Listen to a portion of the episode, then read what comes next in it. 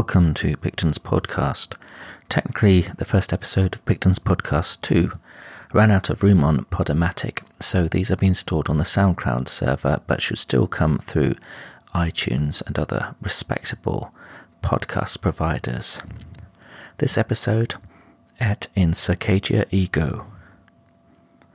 For the amount of fasting I've been doing, the weight loss has suddenly been slow.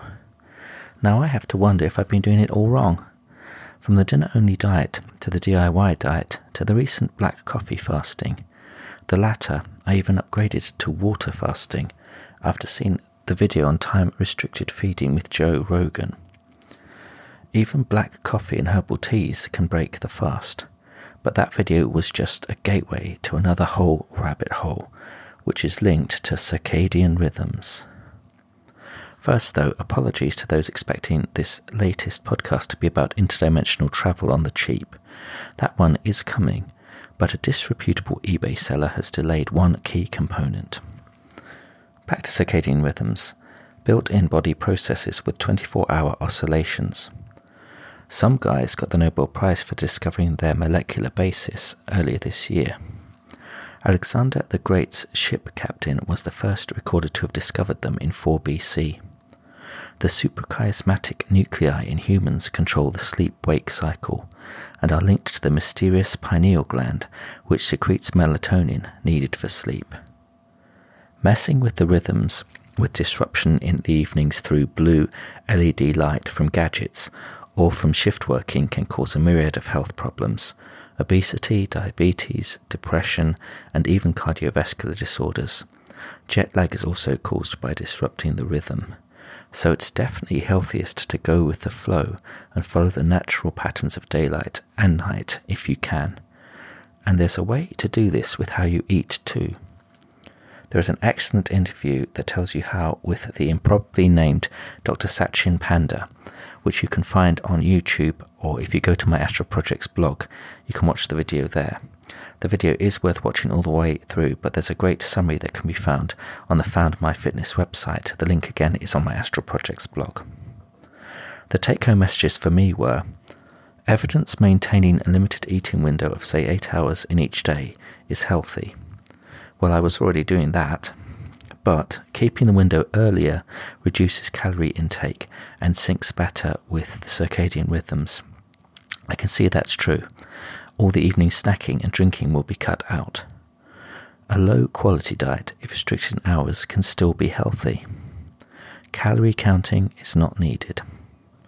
Not eating for three to four hours before bed is good for giving the gut a rest and for nighttime repair, not interfering with melatonin and leading to a good night's sleep. Cheat weekends can still allow the system to work, in mice at least.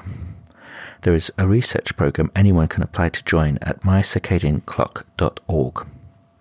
There's also a very good app, Zero the Fasting Tracker by Courtney Circle. This can be found on iTunes, and again, the link is on my Astral Projects blog. Rest for the gut at night can allow a positive diurnal diversity in the gut biome to re emerge, complementing my recent Purple is the New Green study of the same. The Purple is the New Green book has been withdrawn because it's a chapter in Astral Projects 4 Foreplay, which should be out soon.